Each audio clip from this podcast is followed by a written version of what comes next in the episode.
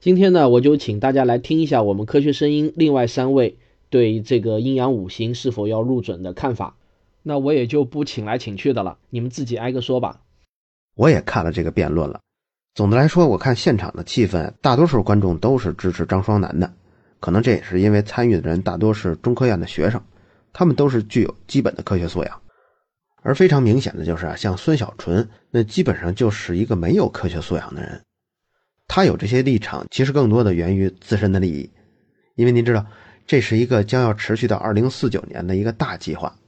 你看他们在辩论的时候曾经说了一点啊，说其他国家编写的科学素养准则里头，就把地心说呀，还有亚里士多德的那四元素的那些学说也都能写进去。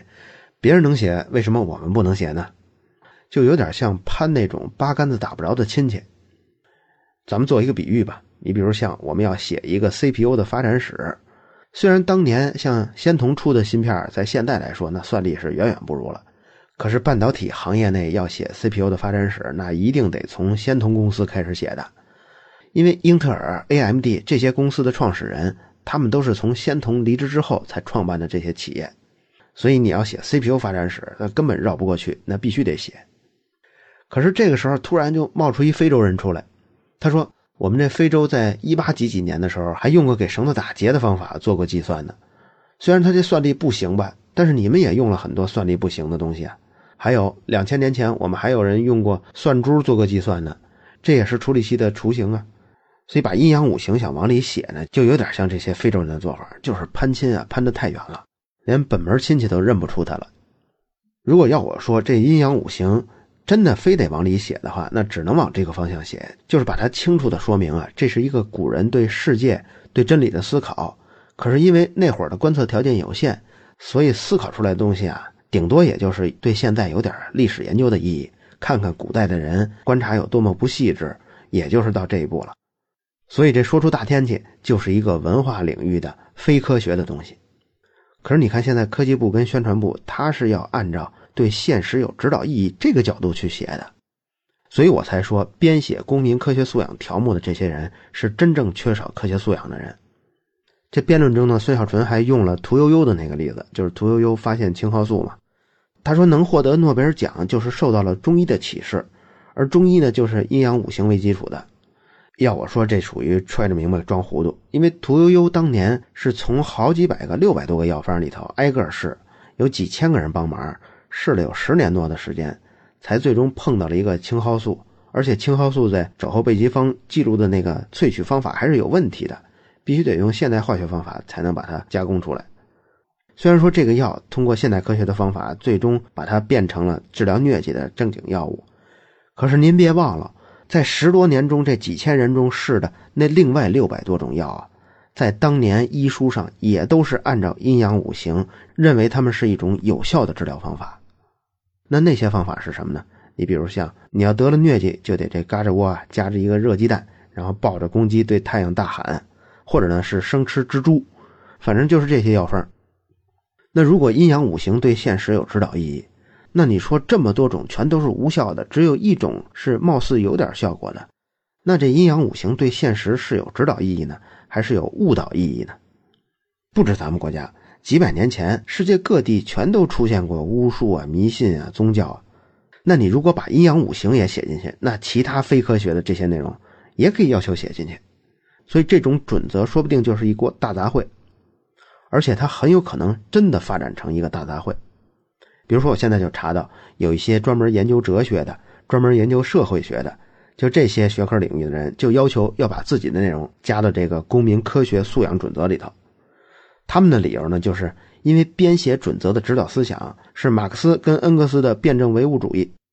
哎，这条还真是写在了科学素养准则那开头的那几句话里头。所以呢，他们就说你不把我们写进去，这就是明显违背了马克思主义。可是你再看中国的人文学科，大都是跟马克思主义相关的。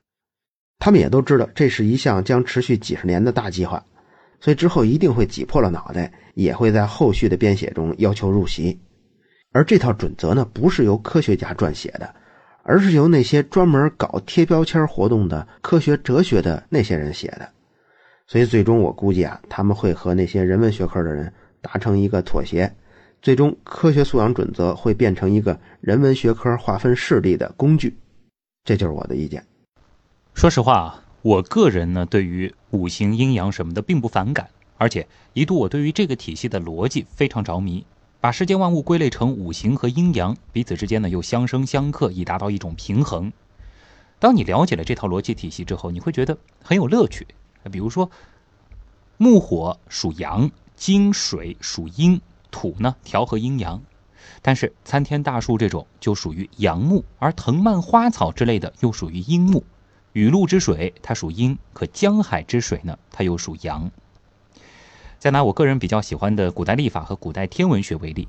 如果说你要真正理解夏历的天干地支这套体系，搞清楚属阳的太阳和属阴的月亮是如何在我们的历法中调和与平衡的，又或者你想要理解古人他是如何看待四象或七曜的话，如果你完全不去了解阴阳五行体系本身，这肯定是行不通的，或者说你会缺失了很多重要的信息和线索。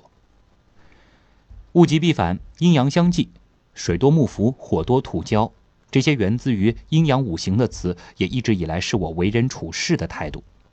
这让我在顺境的时候可以不过于挥霍，在逆境的时候可以不彻底沉沦。正因为我曾经花了不少时间去了解这套体系，才使得我在节目当中有了个“东半仙”的外号。在节目中，我也不觉得向大家普及一些阴阳五行方面的知识有什么问题。请记住，我用的是“普及”而非“科普”这个词。因为我相信，听到这里，一定又有人要怀疑我的科学态度了，或者说要质疑我是否是在给传统医学背书了。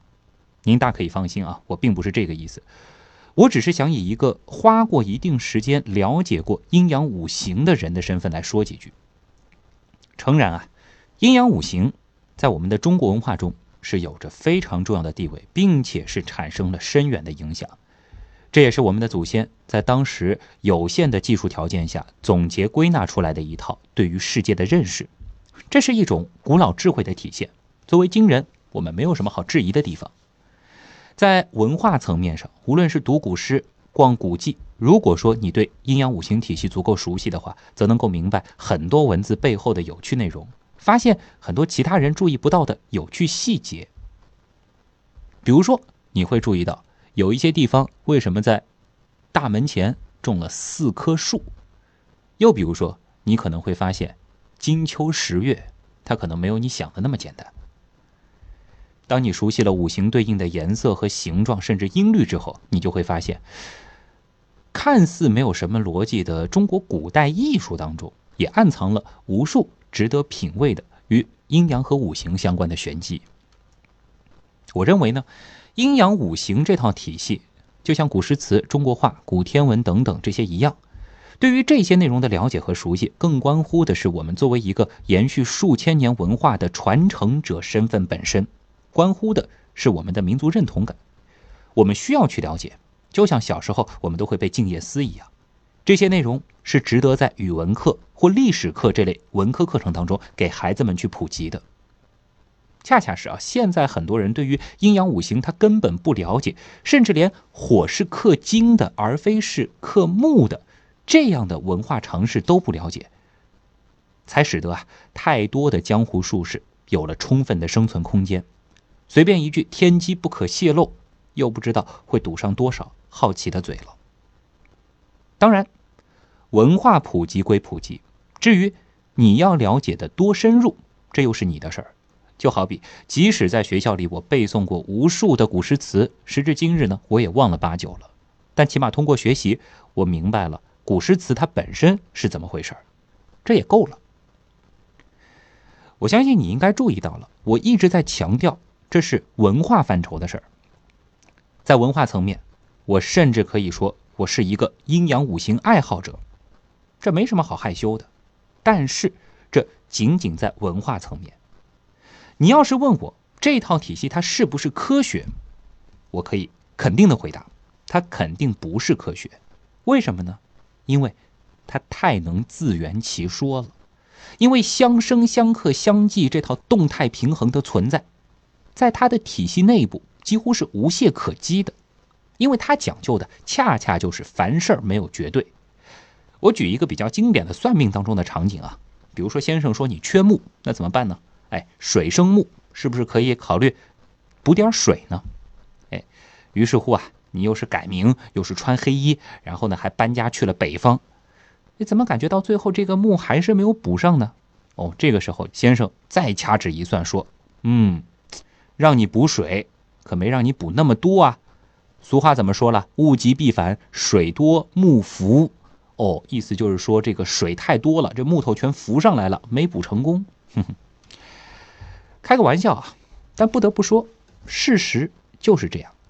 这套体系它就是那么的强大。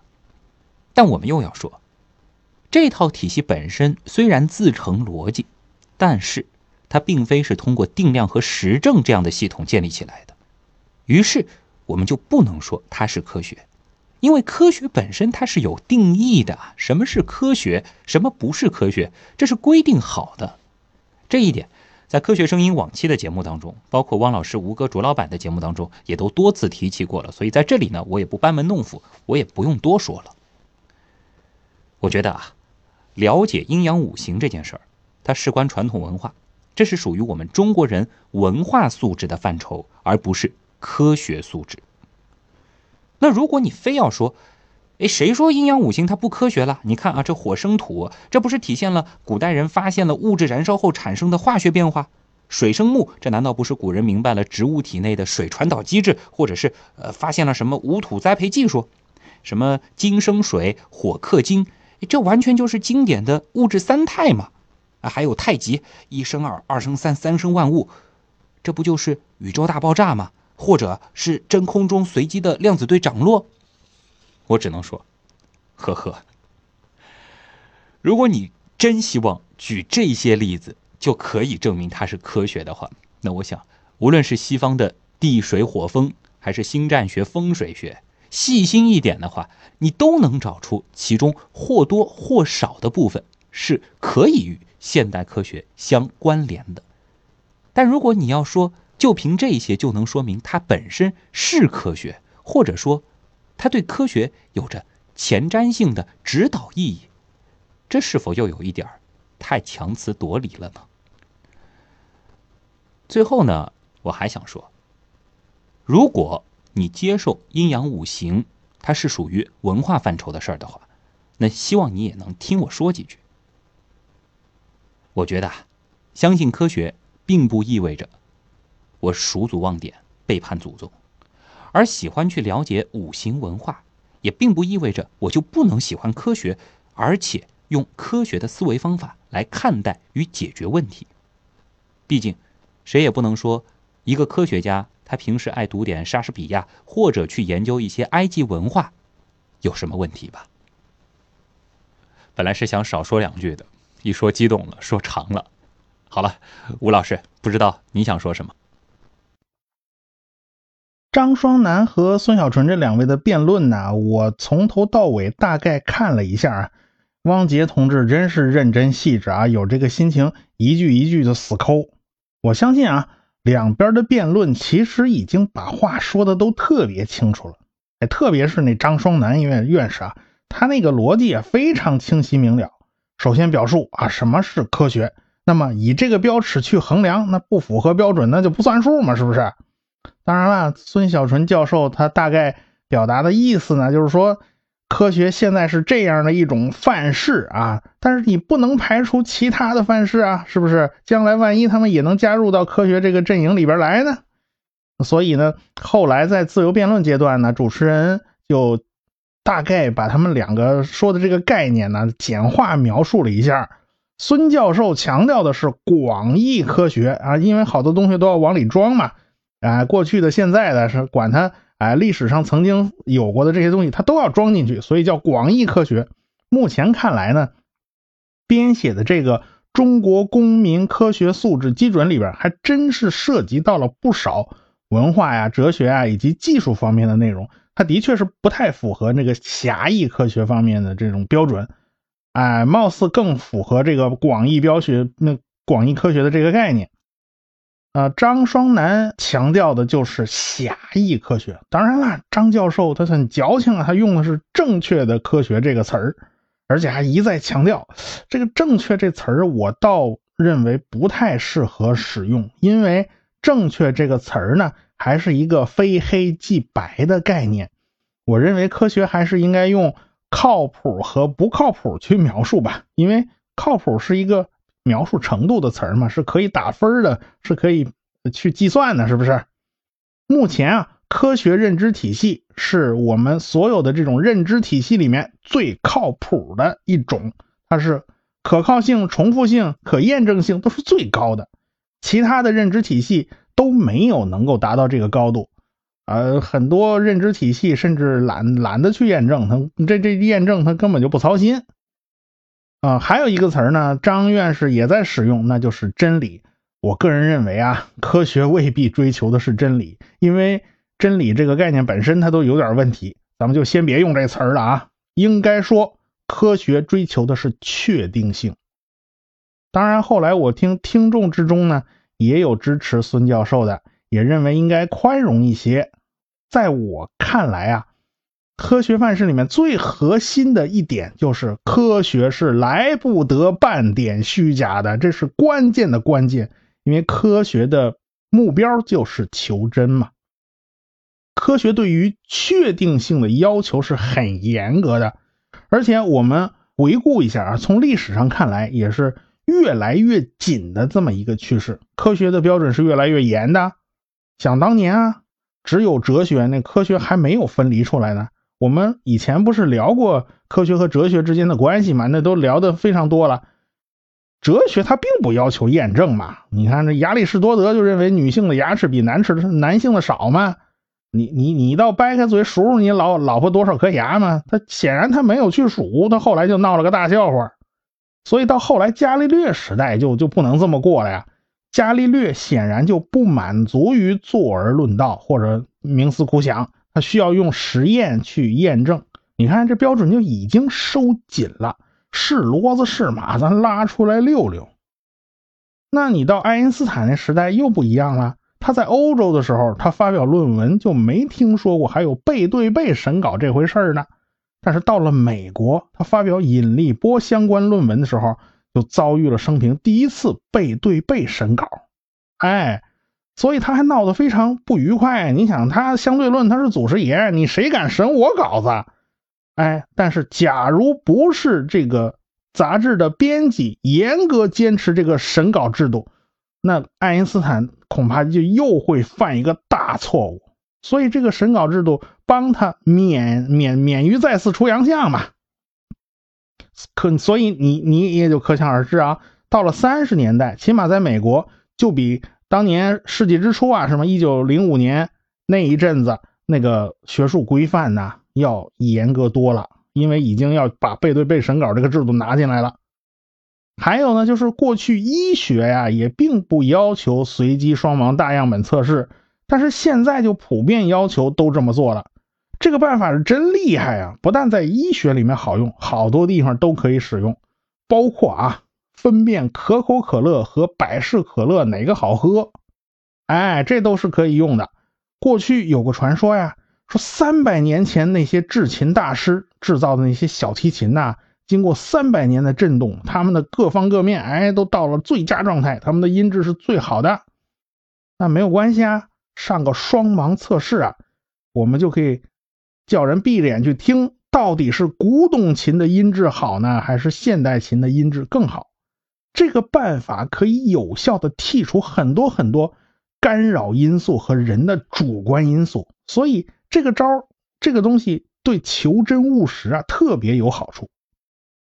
一个认知体系是否属于科学，某种程度上就看他愿意不愿意穷尽你所有的手段去排除这一切干扰因素。你是不是所有手段都用了？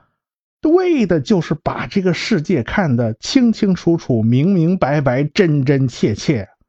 所以从这个角度来讲，科技越往前发展，这个尺度要求会越来越严格。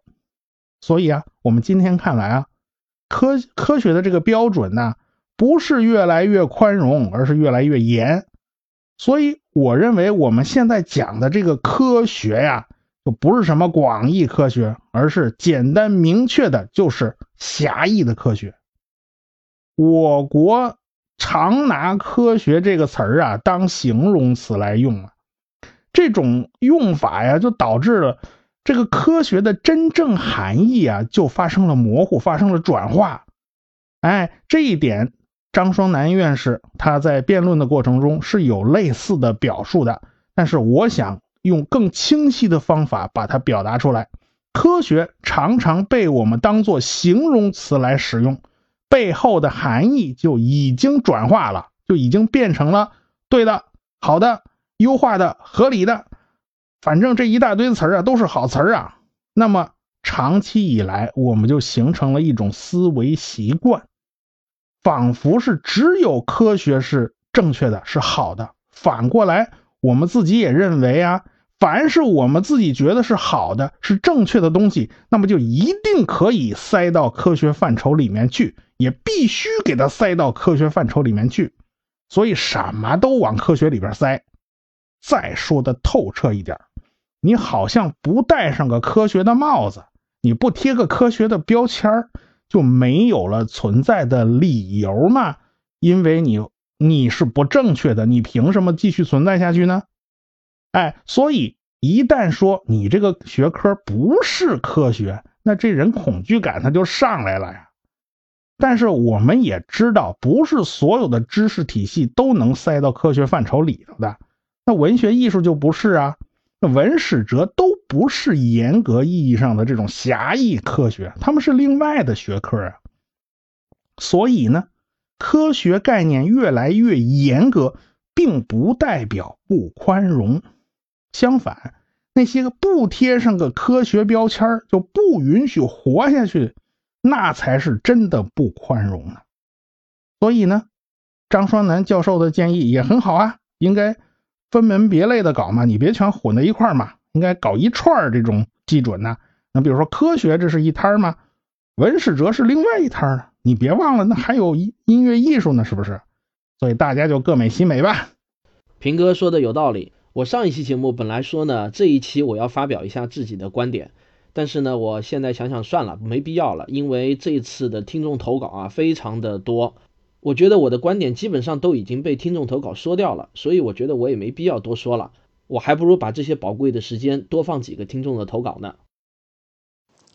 大家好，我的微信名叫东子，来自山东济南，从事医药相关领域的工作。首先表明我的态度，我支持科技部把阴阳五行列入公民科学素养这件事。科学这门学科并不是一蹴而就的，是不断修改完善的，正如同爱因斯坦的相对论完善了牛顿的力学一样。但不能说牛顿的力学就是错误的。再举一个生活中的例子，我六岁的小侄子说他已经会二十以内所有的加法了。并且洋洋得意，当时我脑中就冒出一个派加上四分之七的式子，但我没有让他尴尬，只是摸摸他的头，说：“你真聪明。”我们对于数的概念一次一次的升级完善，正整数、分数、负数、无理数、虚数，这个集合的范围不断壮大，我们越来越不敢放出豪言，因为我们知道。一定还有我们不了解的，害怕有人也摸摸我的头说：“你真聪明。”但是我们知道归知道，日常用的只是其中一部分而已，只是满足需求的那一部分。多余的我知道有，但是我不需要了。正如同我解不出偏微分方程，但是没有人说我的数学素养错了。一旦这个观点大家承认。以下的也就好说了。一，现在一切的科学知识都不是终点，而是在努力的逼近真理。二，人们只要学会满足日常需求的科学知识也就足够了。三，如果你想拥有更好的生活，例如更长的寿命、更少的智商税、更高的效率等等，那么。就请科学扩充自己的科学素养吧。有的人蜗居在一个小山村，何苦给他讲地心说、日心说？天圆地方也就足够了。有的人不在乎自己生命的长短、生活的质量，何必给他说现代医学和理膳食？中医的安慰剂也挺好的。有的人只在乎星座算命，何苦给他讲黄道、赤道？直接说水利、天狗食日，也许更受欢迎。但于这些人的一辈子就如此吗？不，有多种多样的知识渠道，只要想，就会得到。不想要，你放在他们面前，他们也视而不见。很简单，因为不需要。好了，回归正题，阴阳五行是中国传统思想对于宇宙万物运行的规律总结，是接近真理的一个阶梯。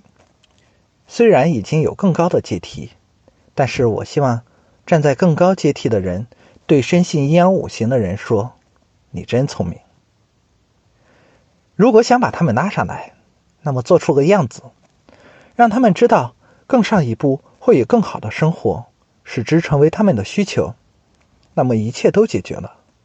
毕竟，有些人连阴阳五行都没整明白，正如同深信中医的人。大多只是听信中医好，但没有通读过《本草纲目》一样。读完这本笑话全集，中医的神话自然也就暗淡了。谢谢。嗯，大家好，我是啦啦啦，一个基础科学专业的学生。在这场辩论赛中，正方提到了西方也在讲这个类似于阴阳五行的东西。首先是正方的论据，关于十二 K 这个论据出现在大概七分三十六秒左右。这一点，我觉得在美国，美国他们搞了一个到十二 K 的那个啊，这个科普里面，它这个其中一个 benchmark，也就是基准，它里面它列出了十二个方面，其中就有一个 historical perspective，就是历史科学的历史的方面，其中里面，比如说他就提到了亚里士多德的四元素说。这一段我听了五六遍，仍不能够完全听清正方的表述，所以我以比较确定的十二。benchmarks 和 science 作为关键词进行了检索，现将结果分享如下：第一，关于什么是 12K，鉴于正方学者并不是教育专业，所以我们可以在一定程度上理解正方对于这个论据缺乏基本的认识。12K 的正确说法是 K 杠十二，它来源于美国的 Project 2061。主要内容是规定了美国十二年级及以下学生必须学习的科学内容，说白了就是一个国家规定的教学大纲。它并不是正方所说的科普准则，而是学校教学内容规定，相当于我们的新课标，和我们所讨论的用于评估公民科学素质的基准有着本质上的区别。第二，K 十二的内容是什么呢？K 十二中共有十二个方面，也就是十二个 benchmarks。包含了科学、技术、社会、自然进化等等，其中确实有正方所谈到的 historical perspectives。那么 K 十二为什么要讲科学的历史方面呢？这条 benchmarks 本身给出了两点原因：第一是科学理论如果没有具体例子会显得空洞，因为现有的科学体系并不是由阴阳五行而来，阴阳五行当然不能够起到科学的具体例子这一功能。第二是科学发展史中科学家们的系列努力可以为文化的多样性做出贡献。那么，是不是可以拿这一条来支持阴阳五行入准呢？很可惜，K 十二就这一条理论中举出的诸多例子，并没有提到亚里士多德和他的四元论，而是采用了牛顿、达尔文等对科学做出巨大贡献者的例子。那这里就引出了我们的第四点：亚里士多德出现在 benchmarks 的何处呢？通过检索，我发现出现在讲解原子论发展史的部分中，被作为和原子论对立、限制原子论传播发展的反例出现。那么，综上所述，K 十二是一个教学大纲。它提及亚里士多德的四元论，是把它作为主流科学史中出现的错误主流理论。这个理论不仅不能够支持正方的观点，还恰恰证明了西方主流对待这些所谓朴素或者所谓传统理论的观点。从科学的角度进行论证，并让人们认识到他们的非科学性。如果正方仍要坚持说西方的教学大纲都讲了四元论，为什么我们不能让阴阳五行入准呢？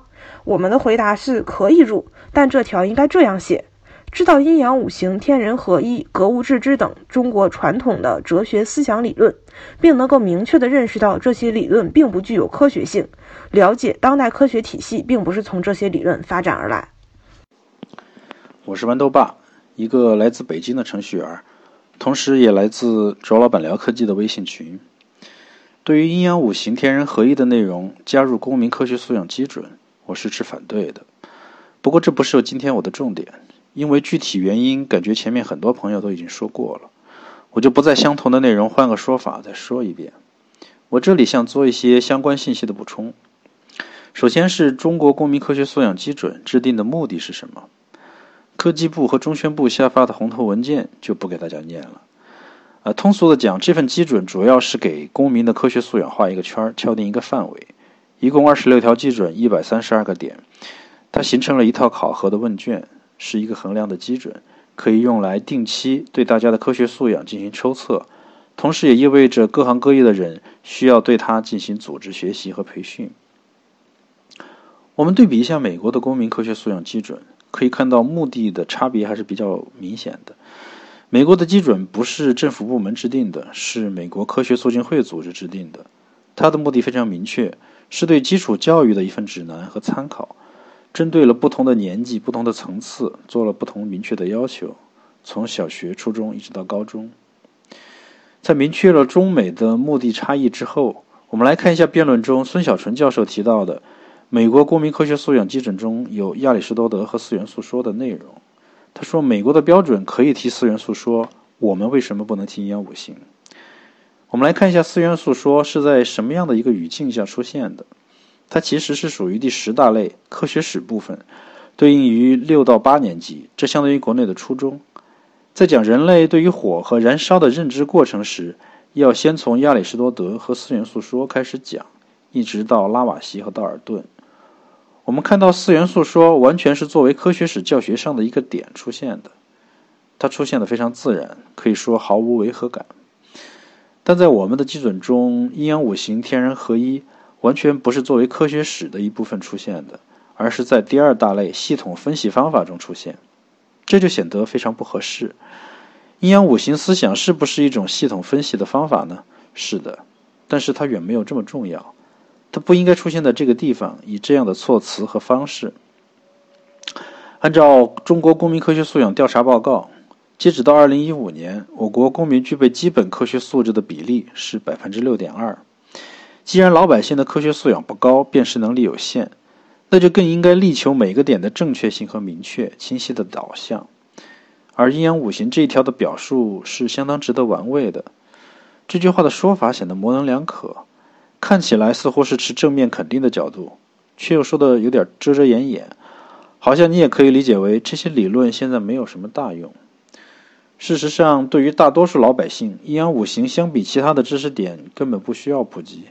都是口口相传的内容，但是现在说这些理论还有现实意义，就有了更大的可能性被误导、歪曲和利用。从现实意义上来说，实在是弊大于利。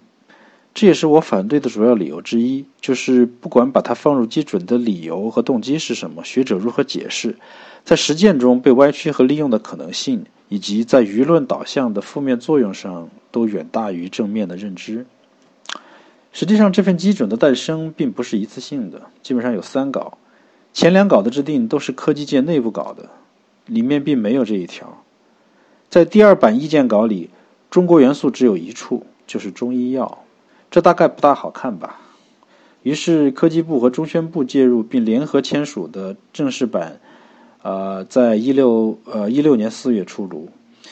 阴阳五行这个内容就是在最后这一稿中才加进去的。事实上，最终版里一共增加了三处中国元素，分别是阴阳五行、中华传统文化和四大发明。四大发明加入我没有意见，但是其他两条就太勉强了。最后，科学传播这件事，我并不认为是通过红头文件再加上一个考试就能达到效果的。就科学精神的传播和对科学兴趣的激发而言。这份科学素养的作用，既比不上刘慈欣的《三体》，不知道有多少人因为他而开始仰望星空，也比不上几位科学声音的主播和其他全身心投入的科普工作者。即使把基准里的错误通通改正掉，把阴阳五行去掉，恐怕也并不能为这个文件增加多少生命力吧。谢谢。嗯，大家好，我是一名来自重庆的机械工程师，科学声音的忠实听众，我姓石，石头的石，现在投稿发表一下自己的思考。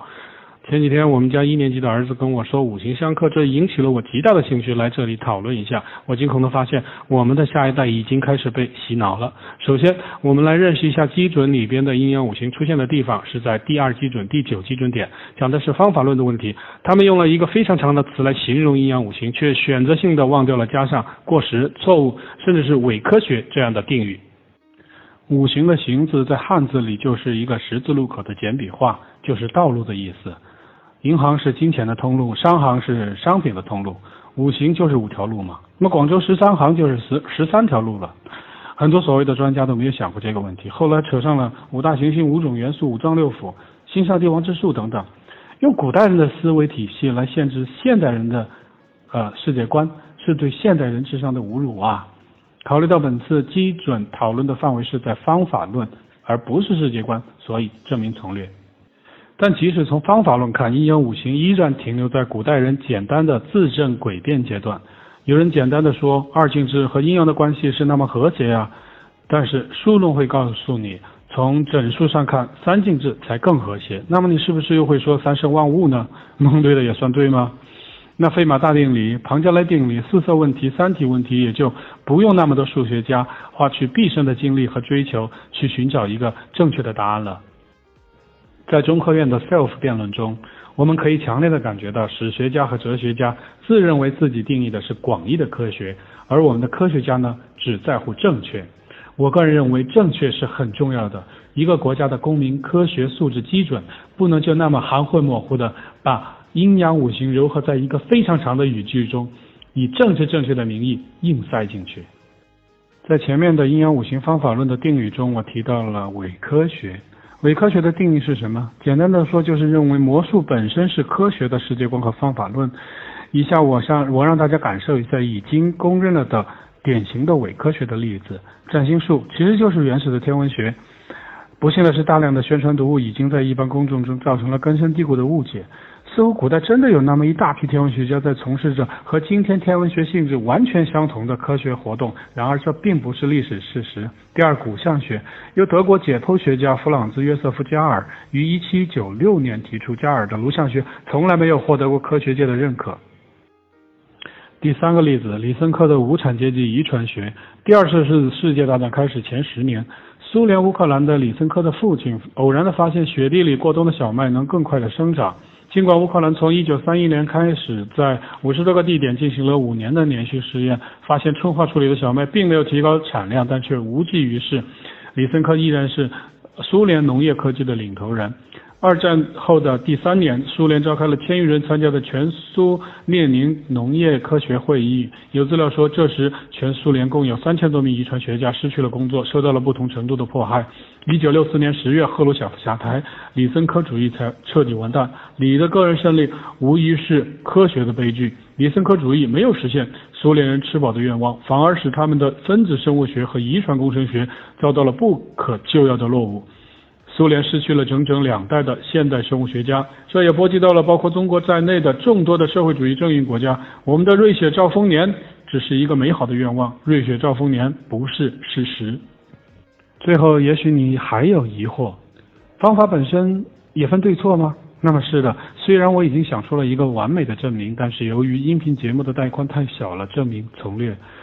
不过我可以给您一点提示。呃，有一天，一位姓蔡的朋友问我，咖啡是不是豆浆？这个问题无疑等价于阴阳五行是不是科学呀？哲学家会告诉你，不管你说是或者不是，其实都有可能是错的。科学呢？科学不关心这个问题，好不好？对于迷信，我们都有着本能的基因。科学家怀疑一个叫 VMAT2 的基因，就是 VMAT2 的基因。这个基因能调节人脑中的多巴胺、五羟色基。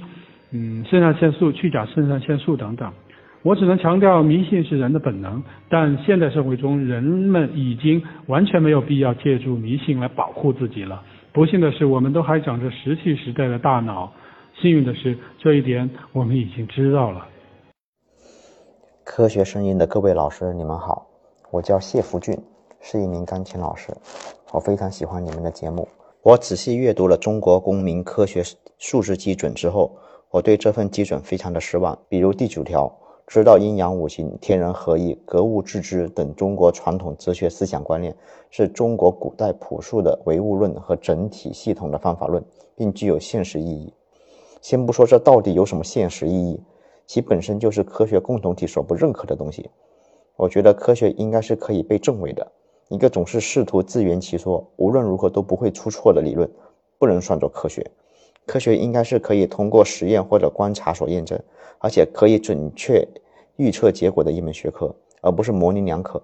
一句话有多种理解和解释，它一定对研究的对象是有准确的定义和实际意义的。通过严格的论证和推理。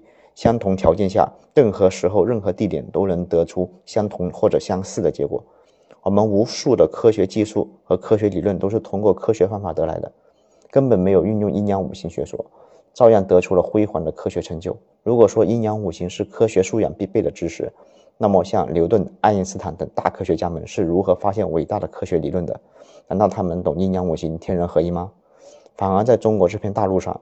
很多人都懂阴阳五行，却没有诞生出近代科学理论，这不正好说明阴阳五行对科学是没有丝毫帮助的吗？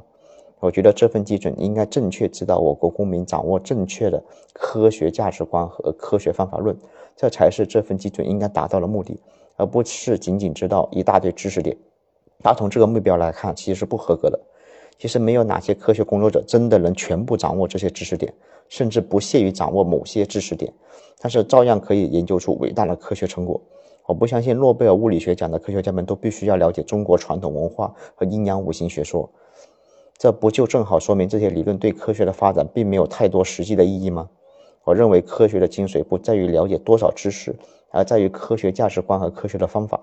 就像汪杰老师说的：“比科学故事更重要的是科学精神。”同理，比科学知识更重要的是科学的价值观和科学方法。某些人会说我不懂阴阳五行，凭什么说它不是科学？但是我们学习科学的其中一个重要目的，就是学习和帮助人们如何区别真正的科学和伪科学，了解科学的极限在哪里。阴阳五行、天人合一的理论到目前为止都没有得到科学共同体严格的验证，这至少说明它目前还不能算作科学。当然，如果哪一天它得到了严格的科学验证，我们是很乐意把它归类为科学的。如果硬要说阴阳五行是科学，那你们所认为的科学的定义和科学共同体与推动人类科技文明发展的科学定义并不相同。我们所理解的科学不是同一回事。我觉得这份基准应该给科学下一个准确定义，明确科学的范围和验证方法，这才是他应该做的。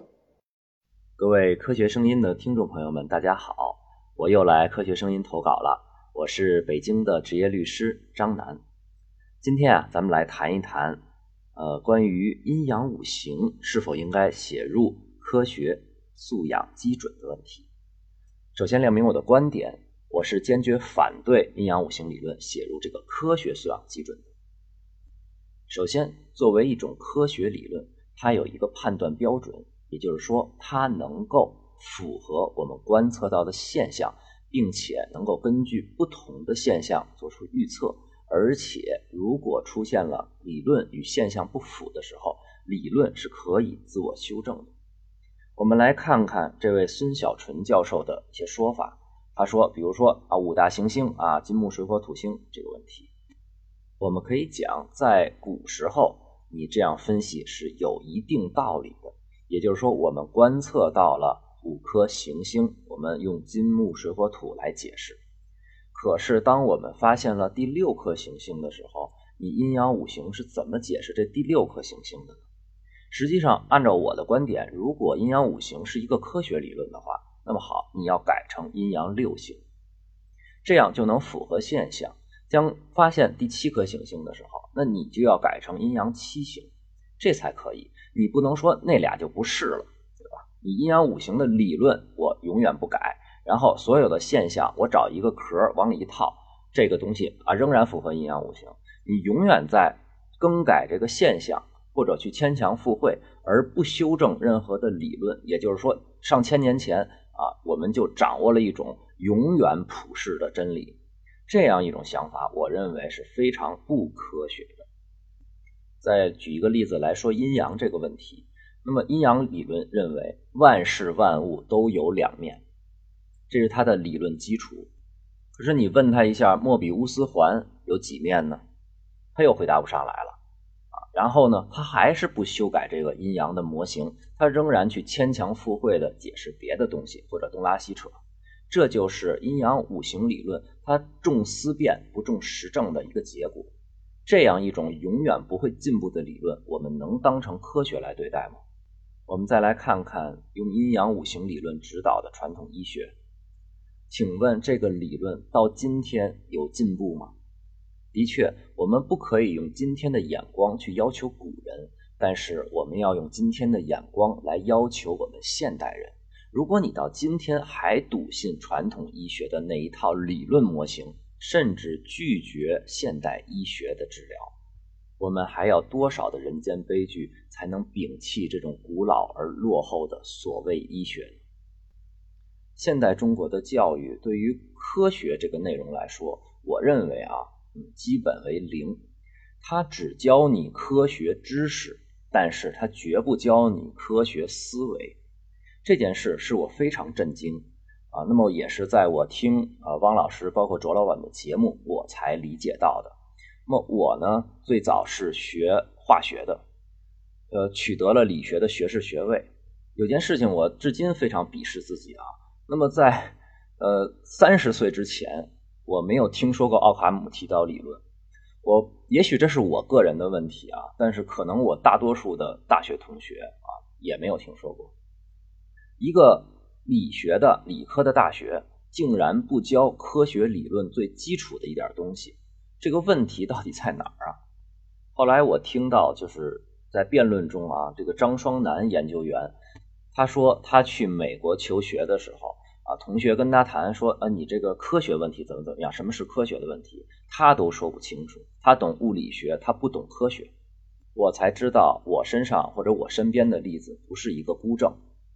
大家难道不认为这很可笑吗？在我们的日常生活中，科学不是太多了，而是太少了；而阴阳五行已经太多了，它在我们的日常生活中的每一点每一滴都渗透着这种哲学思想。我想啊，这个东西再写入科学素养的基准，就完全的不合适了。它本身既不是科学思维，它又不能产生科学思维。而且对科学教育起到了完全相反的作用。好，这就是我的观点，与大家一起探讨，我们一起支持科学声音。谢谢大家。大家好，我是五月，将阴阳五行、天人合一等观点加入中国公民科学素质基准，我是持反对意见的。下文中，我将阴阳五行、天人合一简称为阴天理论，我来表述一下我的观点。首先。我觉得各种讨论都将一个重点忽视了。现在讨论的焦点都集中在，比如科学的定义啊，什么是阴天理论？孙教授甚至开始讨论起什么是公民的概念。但是请不要忘记更重要的两个字：基准。什么是基准？以我的理解，基准就是基本准则。那么再看一下我们在定义的是什么？这是中国。十三亿公民的科学素质修养的基本准则，也就是说，这是考核中国公民科学观是否合格的一个基准线。当一个观点在代表国家科学高水准的两位教授之间对其定义尚有争议的情况下，直接将它列入中国公民科学素质基准中，这就不应该是严谨的中国科学共同体应该做的事情。其次，我们看一下基准第九条后半句中，是中国古代朴素的唯物论和整体系统的方法论，并具有现实意义。我承认，为了这个病具有现实意义，我纠结了好久，也差点把自己从反方拉到正方。一开始我不理解，所谓的阴天理论哪有什么现实意义？但结合上下文，我明白原来急诊中说的。是阴天的方法论具有现实意义，这样一想，好像是这么回事。然而询问了一些朋友后发现，这种方法论在基础科学中好像目前没有什么实际有效的应用。如果有，欢迎大家给我科普一下。这种看似高大上，但在目前然并卵的理论，要不是民族自尊心的作祟，会列入基准中去吗？正方孙教授提到的观点是，阴天理论会在将来的某些机缘下，或许能与现代主流科学产生碰撞。产生新的科学理念，只因为这种未来尚不能确定的可能性，而将其列入每个公民的科学素质基准，是否不妥？倒不如专家们先研究出成果，再做定论也不迟。那么，阴天是传统科学、现代科学还是未来科学呢？如果它是现代科学，在现行的科学体制下，好像它又刷不到一点存在感。否则，学校就会在数理化之外再加一门阴天方法论的课程了。好，如果不是现代科学，那列入现行的基准中有何实际意义吗？正方孙教授也说到，国外将地心说、日心说都列入了基准，中国为何不能将阴天理论加入基准呢？其实，在这里我觉得是有偏差的。正如反方张教授说的那样。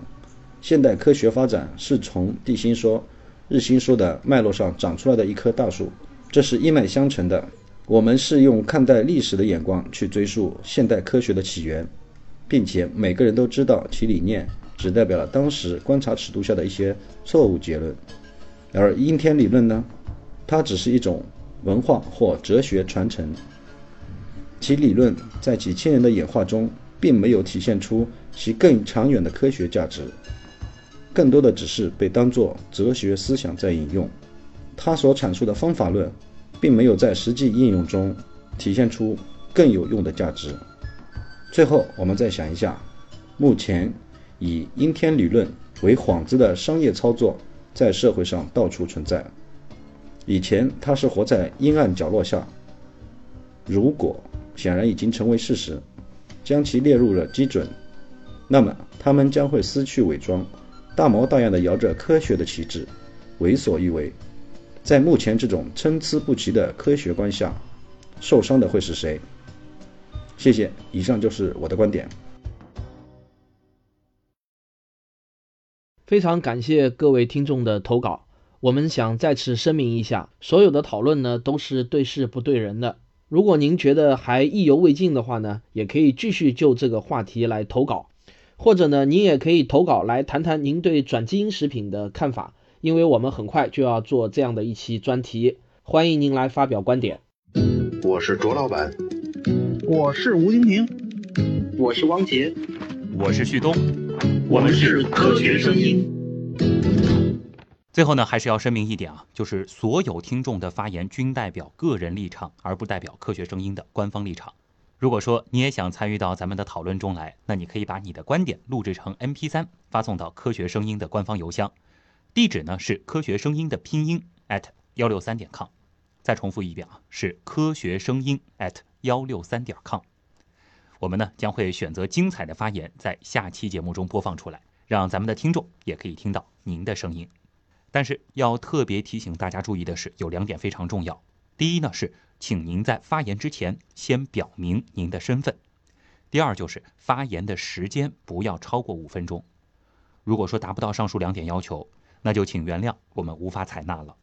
当然，最后依然欢迎大家踊跃投稿，期待着您的精彩观点。咱们下期节目再见。